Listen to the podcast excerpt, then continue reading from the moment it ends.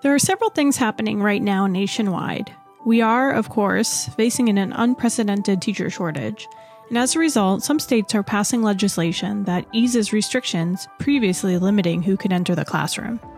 At the same time, legislation is also being passed in certain states requiring use of particular curricular or high quality instructional materials, the science of reading being the most recent, widely adopted example of this. But how can these seemingly conflicting facts both be true? How are schools managing a teacher shortage while simultaneously implementing HQIM? On today's episode of Lessons Learned, BetterLesson's CEO Matt Kennard speaks with Anna Edwards, Chief Advocacy Officer and co founder of Whiteboard Advisors, and Jenna Keaney, Better Lessons Senior Vice President of Professional Learning. Tune in as they talk about education policy, HQIM, professional development, and the eventual silver lining. Welcome to Lessons Learned. I am so fortunate uh, to be joined by a familiar face and a new face to the Lesson Learned uh, podcast. Uh, first, we have Anna Edwards, who's the Chief Advocacy Officer for Whiteboard Advisors. Um, I have the benefit of also having known Anna for over 20 years, and she is, we're so lucky to have her here to talk about such an important topic. And we also have Jenna Keaney, our SVP of Solution Design, and uh, one of my favorite people to talk about education with. Uh, and we're really here to dive into an important topic, which is about how do we think about achieving quality classroom instruction in the midst of significant workforce challenges, right? We, I think anyone who has opened up a newspaper or gone on to a, a news website has seen how we are struggling to prepare the next generation of students for work. And really the question becomes how do we as a society, as a group of educators, start thinking about support for great instruction at a time of significant change? And I'm really excited to have these two here to, to chat about it. Um, I'll actually turn it over to you first, Anna. Maybe do a quick intro and then um, let us know what are the kind of headline thoughts that you have as you think about this topic. Yeah, thanks, Matt. Thanks for inviting me to join um, and to share the stage with Jenna, which is a real pleasure. But um, uh, just a little bit of background. So, for the last 19 years, I have led our work at Whiteboard Advisors, engaging with governors, state departments of education, school district leaders, mayor's offices, and influencers that impact policy making and procurement at the state and local level. And um, it's a real honor to get to spend a lot of time out in the field, especially post pandemic. It's like more travel than ever, um, working with the folks on the ground that are trying to um, do exactly what you said make the educational experience better for students and families and improve the outcomes of those learners. Um, today's been a particularly fun day because I got to spend time this morning with the chief academic officers of the seven largest high poverty school districts in the country and we were talking about improving math instruction and at the heart of that topic high quality instructional materials and educator capacity and building educator capacity. so i think the topic for today really brings in so much of the challenges and opportunities that states and districts are working on and there's kind of there are different levers right at the state level you have policy levers at the local level you have different programs and initiatives that you can launch and the question is how can we as a system um, come in and, and try to make that process more efficient for the folks that are administering it and um, a better experience and ultimately better outcomes for students. So I'm excited to, to dive in with you today. Fantastic, Jenna. No introduction needed for those familiar with the Lessons Learned podcast, but love to hear your, your headline thoughts as, as you think about this topic. Uh, yeah. Uh, hi, everyone. I'm Jenna. Uh, have met you before in Lessons Learned. Um, I've been at BetterLesson for about 10 years uh, now, but prior to that, was a teacher and coach um, in lots of districts around the Boston area. And um, really, as I think about HQIM, I want to build on what Anna was sharing, is really thinking about what that means for equity for students when they have access to high quality instructional materials but just knowing that the access is not enough. Um, and so, how are we thinking about supporting teachers with how you implement those resources and how you implement them with integrity so that they are meeting the needs of the students in front of them. Um, and so I think um, one of the things that's top of my mind is as we're thinking about the workforce challenges in education, is how we're really thinking about how that access to high quality instructional materials um, meets with that challenge of uh, shortage of teachers and challenge of um, teacher retention. Uh, and so those are some of the things that I'm thinking about today. Well, on that topic, I think this is, you know, an interesting place to, to start.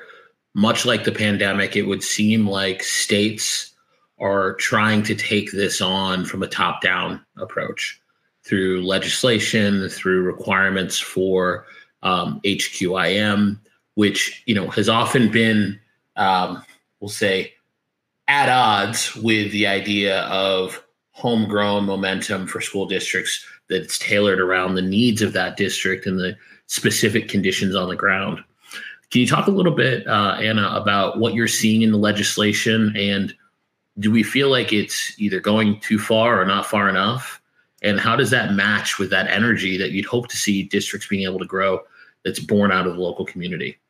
Yeah, it's such a great question. Um, and I think you almost have to separate the workforce and teacher shortage um, challenges and policy responses from HQIM, although both um, have both a top down kind of policy approach that's going on in many places, as well as um, a more district led um, programmatic approach. You know, I think from a state perspective, in terms of teacher shortage, um, states get to set the regulatory environment, including licensure requirements, in which um, districts hire teachers. And so that's a place where we're seeing some innovation, right? Um, we're seeing uh, maybe an easing of restrictions for military spouses um, entering the teaching force or um, allowing for cross state licensure reciprocity, um, particularly again for military spouses that are a highly mobile population. So, a number of states have put those policies into place. Um, I remember um, you know, during kind of the last economic collapse when the state of New Jersey um, enacted a piece of legislation called Traders to Teachers. So, you know, like uh, 08, 09, um, it was, we have all of these Wall Street types that don't necessarily have jobs anymore on Wall Street. How can we get them into classrooms teaching STEM courses? And so there's a history of states um, making policies um, maybe more relaxed uh, in order to encourage more teachers coming in. Um, that helps districts because um, it's can, it's hard to find teachers. I was talking to um, some uh, colleagues that lead a state education agency in a southeastern state that were sharing that um, they're hearing of principals going into the Piggly Wiggly and if they can find a, um, a person at the register with great customer service skills, they'll say, Wow, do you want to come teach in kindergarten? And uh, in some ways, having the ability to, to bring in um, caring staff to classrooms easily is important but wow there's a whole host of concerns that that that raises. Um, and i think that that's the other um, part of this conversation which is if we are creating an environment where we are relaxing the standards for teachers that are coming into the classroom, wow, we better be providing a whole host of supports, including high quality curriculum, um, as well as intensive professional development um, and other training to make sure that they're actually prepared for a really important and consequential job. And so, so I think on the on the policy side at the state level, we are seeing some of those states that are relooking at um, whether praxis exams will be required for entering teachers, and um, and it really is around looking at licensure, encouraging grow your own programs, encouraging apprenticeships. There's a lot of discussion about apprenticeships and and even whether um, you know WIOA and other labor funds can be used um, to um, get grow your own programs up and running, but providing some level of state um, policy and funding. And then, you know, I think on the HQIM side, um, which has to go along with thinking about a quality classroom experience, particularly if you're changing the requirements for teachers. know, that's where we've even seen in some states that have always been local control a desire to put together some sort of an approved um, high quality list. Um, some states are moving past core to supplemental as well, with a real goal of making sure, to Jenna's point, that there's some sort of consistent quality instructional experience that students are um, are getting, and teachers, by the way, that might move from district to district, then would also be prepared in instruction in the same materials.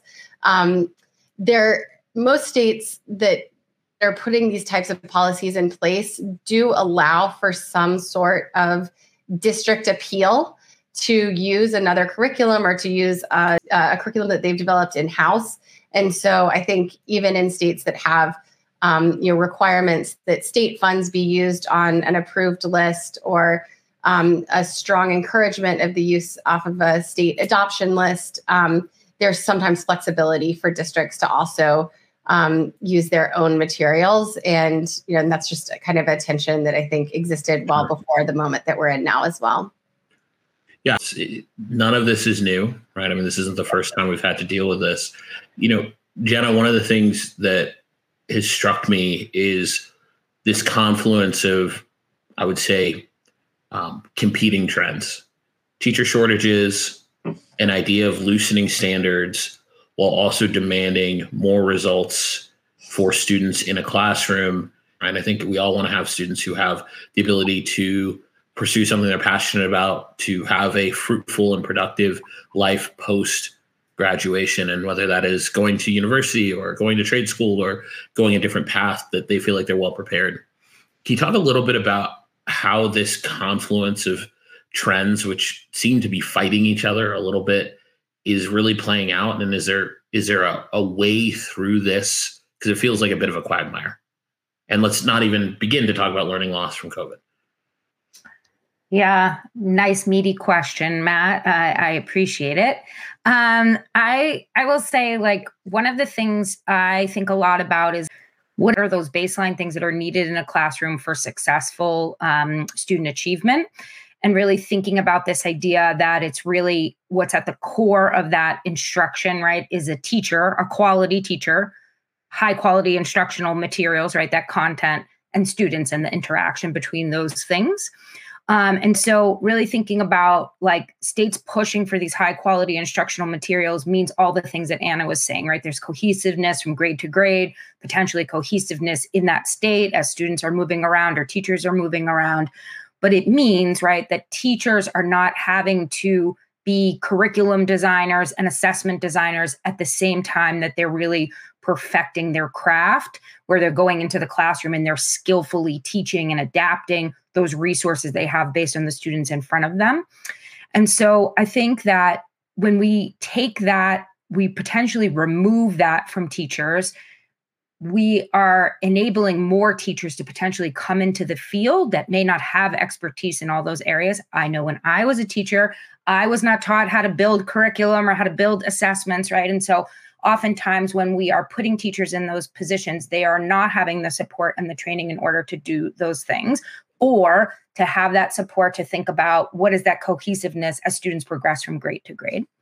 As we think about new teachers coming in or uh, relaxing requirements on teachers, I think it's really important to think about the professional learning that is ongoing and sustained in those buildings. And I think it means we need to think about professional development differently. It cannot be this one time day where everybody's in one space. It has to be ongoing, it has to be at the pace of that person. And it has to be at the level that that person is at. So, really thinking about the same way we think about students, right? We think about differentiated instruction and how to meet students where they are. And we have whole systems to do that around MTSS. We really need to think about that same type of support for teachers.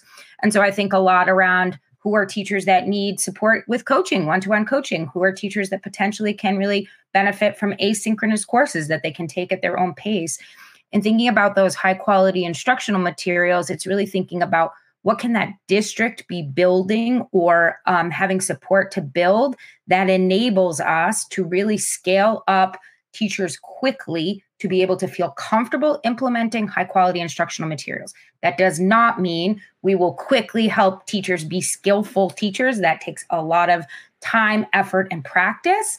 Um, but I think that one of the things that I think a lot about is how do we support all teachers, whether new or existing, um, is around what is the most essential thing I'm teaching in this lesson? And how do we really help them backwards plan to that most essential thing? So that way whether i'm a new teacher i'm a substitute teacher i'm a veteran teacher i'm really clear on what students need to know um, and be able to do at the end of this lesson. Um, and how do we really uh, support people to do that in an ongoing way? And professional development of, of course is one of those key ways that we can support them to do that. Jenna i'd love to just pick up um, on that point because i think you've hit on a key point of intersection between state policy and district and school implementation. And um, now I was thinking back to your question just about the like blunt state policy instrument, right? And so there are 16 uh, textbook adoption states, right? And then we know that there's this other network of um, IMPD states that through CCSSO are also advancing curriculum approval and review processes um, but now we're starting to see a lot of districts that have historically been decentralized um, and allowed for site level decision making for curriculum and instructional materials also getting on the HQIM ba- bandwagon. Um, so, New York City, right? Like, largest school system in America um, that has historically been divided into local districts and then even within those local districts, which are the size of many other like medium and large size districts around the country, the individual school buildings were kind of allowed to do what they thought was best for their students for core and supplemental materials and professional development. And sometimes those things would align and be coherent, and sometimes they wouldn't. And um, we saw this year, you know, New York City Schools Chancellor David Banks um, say we are going to implement HQIM district wide for elementary ELA and consistently across ninth grade algebra. And it it was one of those announcements that everybody was like, oh, yeah, science of reading, this makes sense. But it, it was really historic um, for the district. And I think a signal that, um, you know, given the massive transitions that we're seeing and influx of new teachers, if you don't have some consistency in the materials that are being used and in the professional learning that's being um, deployed to help using them and with just you know kind of pedagogical upskilling in general then like the system it, it, can't function right? There's no way to judge apples to apples and to know what's working and what's not. You know we've seen school districts philadelphia um, la a lot of the large florida districts have already been doing hqim for a long period of time so, um, so I really think it's it'll be interesting to see how that trend continues. Houston and some of the large historically like decentralized districts that have been um, moving towards this idea of streamlining curriculum and professional learning. Um, and so, so again, just to like come back to Jenna's point, it's like it's coming top down, and there have always been these 16 adoption states, but I think now we're seeing districts as well um, work to provide that support. And we're not seeing much protest from principals or in the states that are doing it from district leaders because guess what? There also isn't the capacity in central offices. Mm-hmm. And so I think that in some places, in many places, it's like, oh, thank you. Like that's one thing that our team doesn't have to think through either at the building level or at the district level if the state is providing some guidance. Because then you have some some support. If you can you can blame the the state you can blame the district if it's not working but at least that was one decision that you didn't have to make with your own um, uh, staff that's having uh, capacity challenges. So it's it is a really interesting moment um, from that perspective. You know we've been having this conversation i think even here on the lessons learned podcast. We talked about the new, you know, 42 states introduce legislation around science of reading, right? We've seen multiple states introducing legislation around um, teaching requirements and how to get more folks into the classroom while simultaneously pushing on HQIM.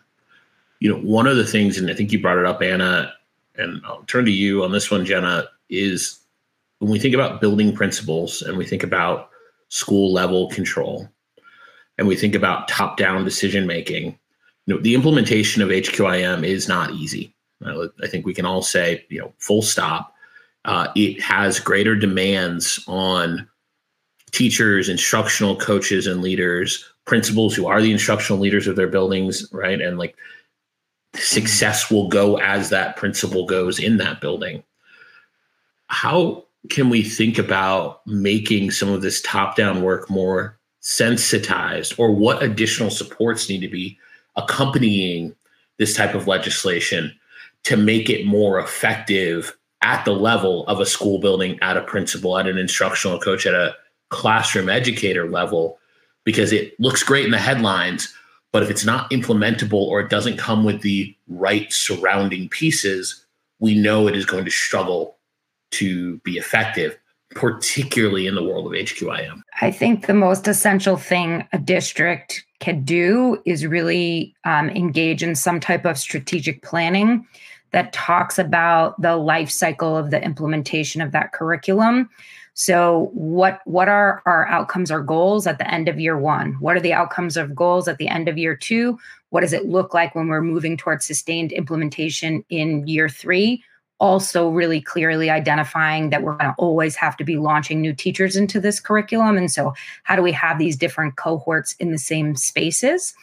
I think if you do some type of strategic planning, that really outlines what that uh, implementation looks like, you're able to better provide the supports and structures that enable that to happen.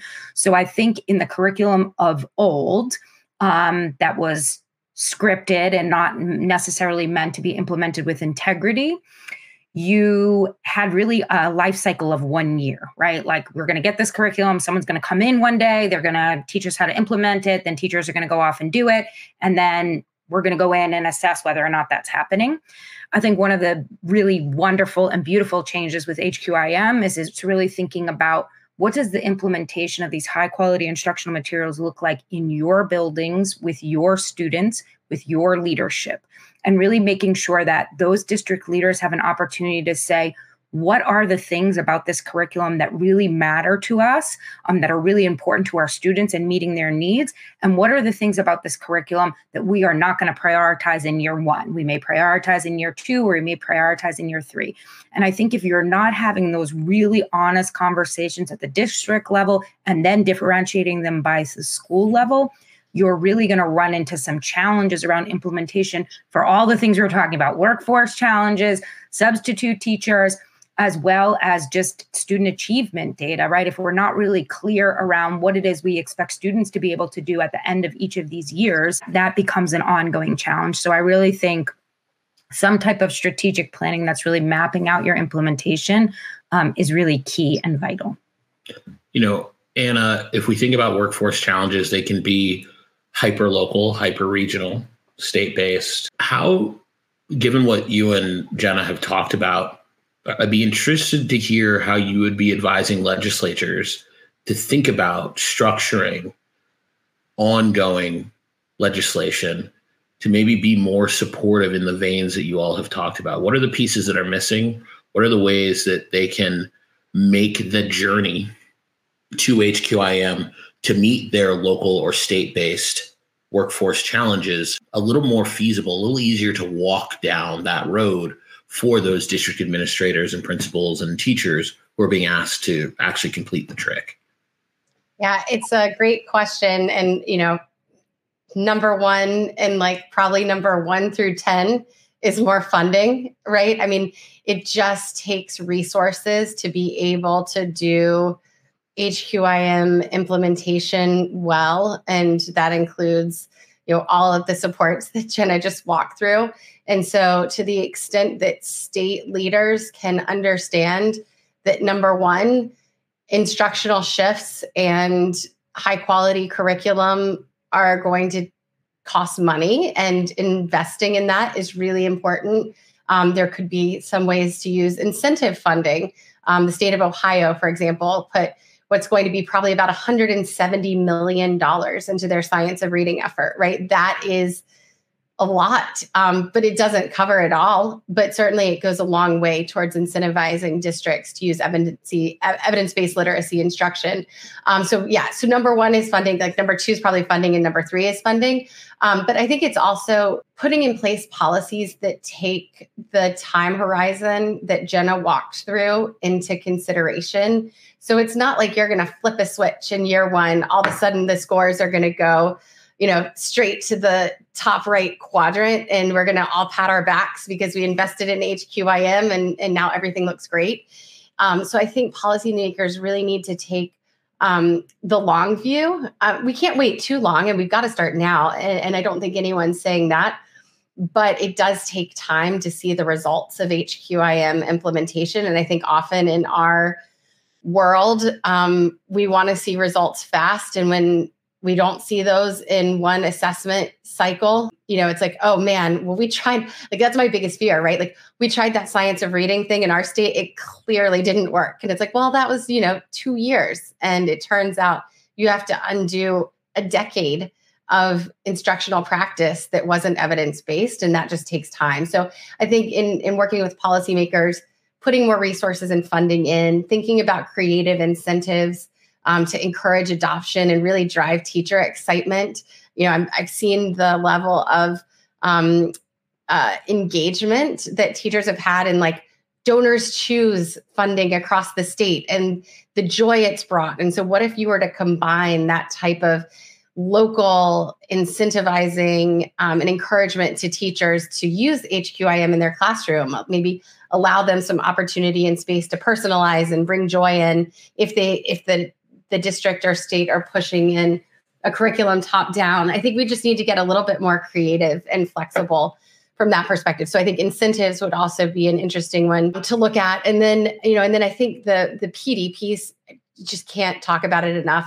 Um, I look at the way we um, at Whiteboard are thinking about the Gen Z workforce and thinking about how we respond to the unique work styles and technology preferences um, of the next generation of employees.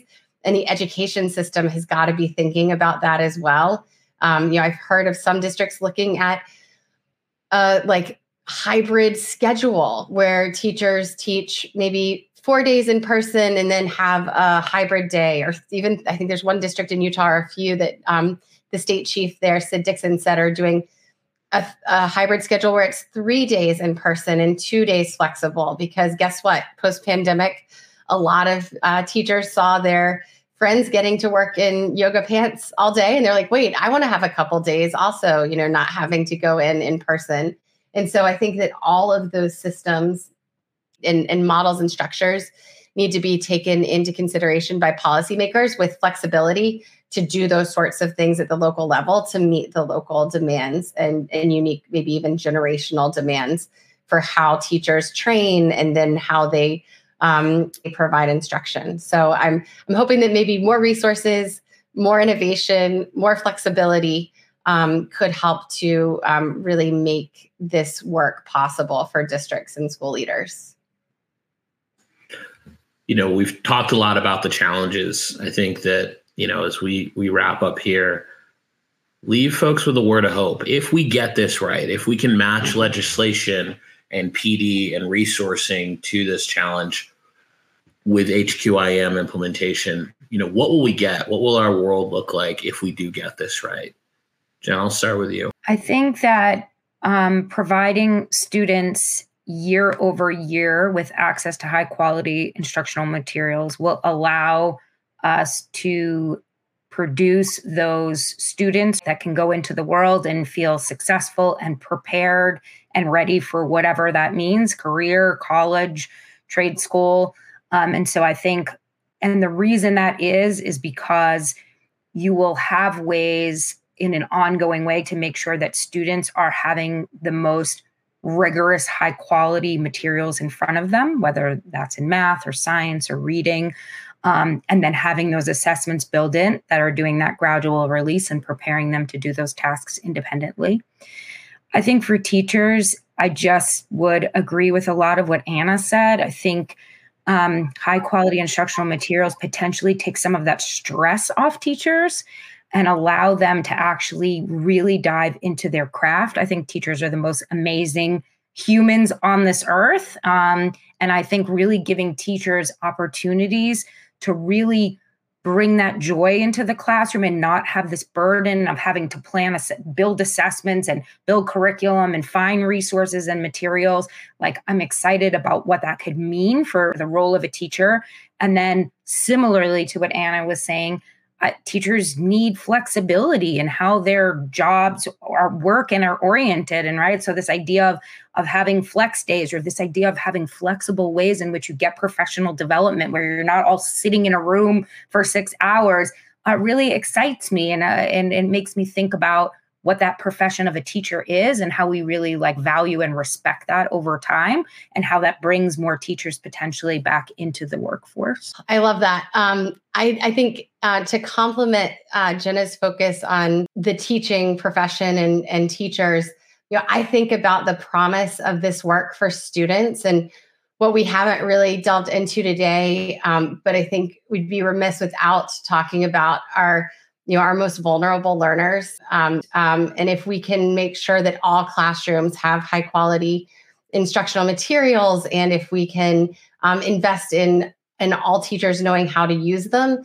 then i think we can make the system work a lot better for our most vulnerable learners. And um, so i think that's what's inspiring and exciting about this moment because there actually is a good deal of alignment between um, red states and blue states and blue districts within red states that all have gotten behind science of reading. You know, Matt and Jenna, you guys talked about the number of states that have introduced 42 and passed um, 39 um, have passed policy and regulation for science of reading. You know, that is happening across the aisle. And so my hope is that we can continue to work together at the state, at the district level, engage teachers to be excited about this work and um, and meet them where they are, and then hopefully all of that to impact um, all learners, um, but particularly the students that need the most support. No, I love that perspective. And the practical reality is that these problems get solved when we all work together at multiple layers, right? Legislatures have a huge role to play in terms of allocating funding and setting prioritization for school districts and giving them the resources to be successful. I think, as you both have highlighted, being able to align that resource allocation with an honest listen to what your educational leaders are sharing around the needs, whether it is better support and upskilling for teachers through PD, whether it is you know more and better access to HQIM, whether it is vetting resources at the top level so folks can reduce the cognitive load. All of those things drive both an equity component, right? Making sure that every student has access to a world class education, but also a practical implementation perspective, which is actually freeing up the resources to make this a possibility. So I am so thankful for the two of you to, to come and share your thoughts. Anna, Jenna, thank you. And uh, this has been a another wonderful episode of Lessons Learned. Can't wait to see you in the next one. Have a great day. Thank you so much for listening to Lessons Learned. If you enjoyed this podcast, please like, subscribe, or share. And for more content created with educators in mind, consider subscribing to our monthly newsletter at betterlesson.com backslash newsletter. Until next time.